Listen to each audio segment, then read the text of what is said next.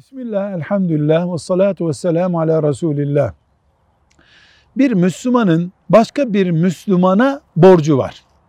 Bir gün o borcunu kaldırdım, seni ibra ettim dedi. Aradan bir zaman geçti, bir borç gündeme geldi tekrar. Sen bana borcunu ödemiyorsun dedi. Şimdi bu Müslüman ibra ettikten sonra yani senin borcun bitti dedikten sonra yeni bir borç söz konusu olabilir mi? Cevap olarak diyoruz ki bu soruda bir kapalılık var.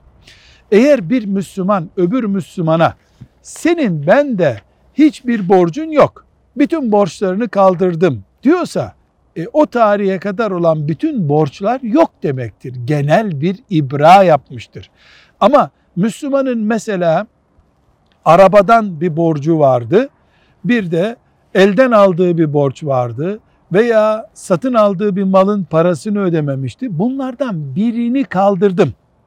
Benden satın aldığın o yedek parçayı ibra ettim, istemiyorum dedi diye öbür borçlar düşmez.